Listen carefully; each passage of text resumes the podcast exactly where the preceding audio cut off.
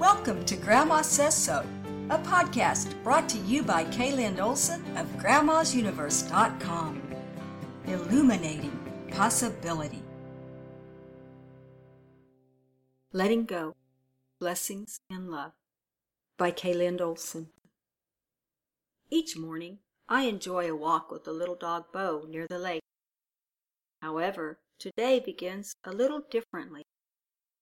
Today, before the walk, I have driven my daughter to the airport, where the word departure is evident on the sign near the lane I am driving in and on the side of the building. As I pull up to deliver my daughter, Brianna, who is expecting her baby boy this February, to the airport to catch her return flight to Hawaii, I am experiencing grace in the moments of remembering. I have truly enjoyed my daughter's presence here in the days we have been together. We have focused on quality time, doing kind things for ourselves, having sweet one on one talks and lovely meals together. As I am driving her to the airport, I remind her how proud I am of her and how excited I am for her in becoming a mother. I tell her she will be a great one. She has already chosen my grandson's name and shared its meaning. Ben, the baby's name, means blessed, and he is. He has a mother who is beautiful and strong.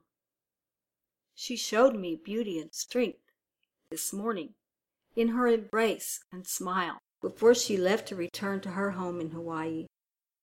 Letting go is not easy, but in doing so we show our true love as we allow our children and grandchildren to blossom and become even more beautiful and strong.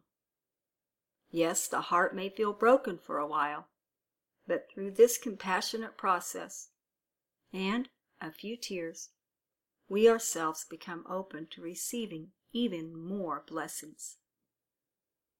As I drive away, without looking back, and oh, how I wanted to, I am given a new melody. See, the blessings are already here. I am grateful. What blessings are you receiving today? You've been listening to Grandma Says So, a podcast brought to you by Kaylin Olson of Grandma'sUniverse.com. Copyright 2015.